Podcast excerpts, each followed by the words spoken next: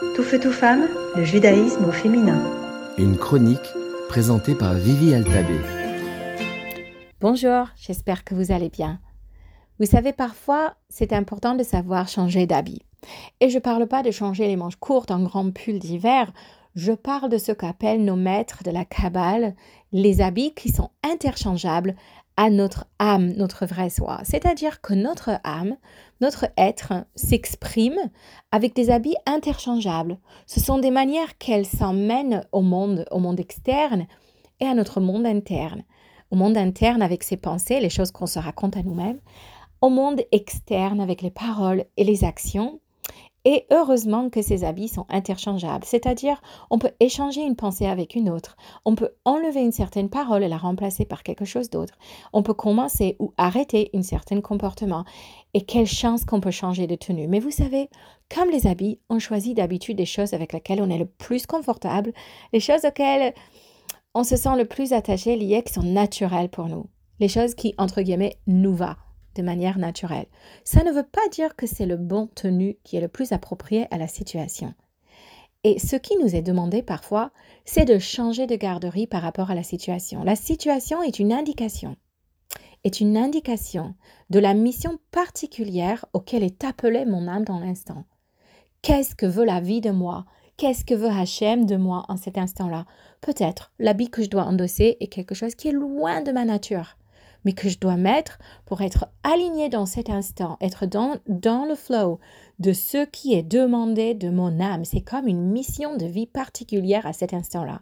Quand je suis aligné, la Kabbale appelle ce moment où mon âme est dans son bonne place, bon, le bon moment, le bon endroit, dans la bonne réaction appropriée.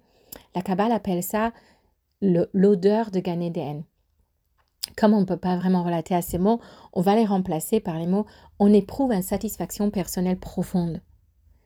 C'est exactement à ça qu'a fait allusion notre père Isaac quand il a dit à son fils Jacob, qui a endossé la tenue de son frère Esav pour recevoir les bénédictions, il a dit Mon fils, tu sens le Gan C'est exactement ça qu'Achashverosh a trouvé comme beauté rayonnante dans le visage de quand elle s'est changée d'habit en tenue de noblesse pour aller plaidoyer pour son peuple, chose qui était tellement hors caractère pour une fille aussi réservée et timide comme Esther, de où elle a pris le courage, d'où elle a pu oser.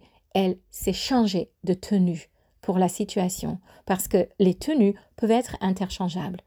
La même chose que le grand prêtre faisait le jour du Yom Kippour en changeant de tenue tant de fois avant de prier pour tout le peuple d'Israël le jour de Kippour.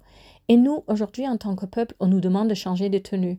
Des civils demandaient de porter des tenues de militaires qui, pour certains, est tellement difficile à faire.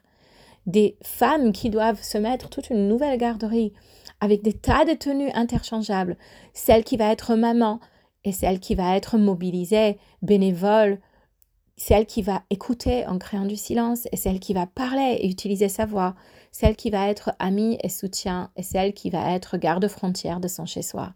Et tous ces tenues sont, sont interchangeables. Le tout c'est de savoir ne pas tomber dans notre zone de confort et dire ah c'est pas moi, c'est pas moi, mais plutôt de demander qu'est-ce que veut et qu'est-ce que demande cette situation de mon âme? Et de quelle manière je peux répondre de la manière la plus appropriée avec mes pensées les plus appropriées, mes paroles les plus appropriées et les actions qui sont demandées. À vous de jouer. Tout feu, tout femme, le judaïsme au féminin.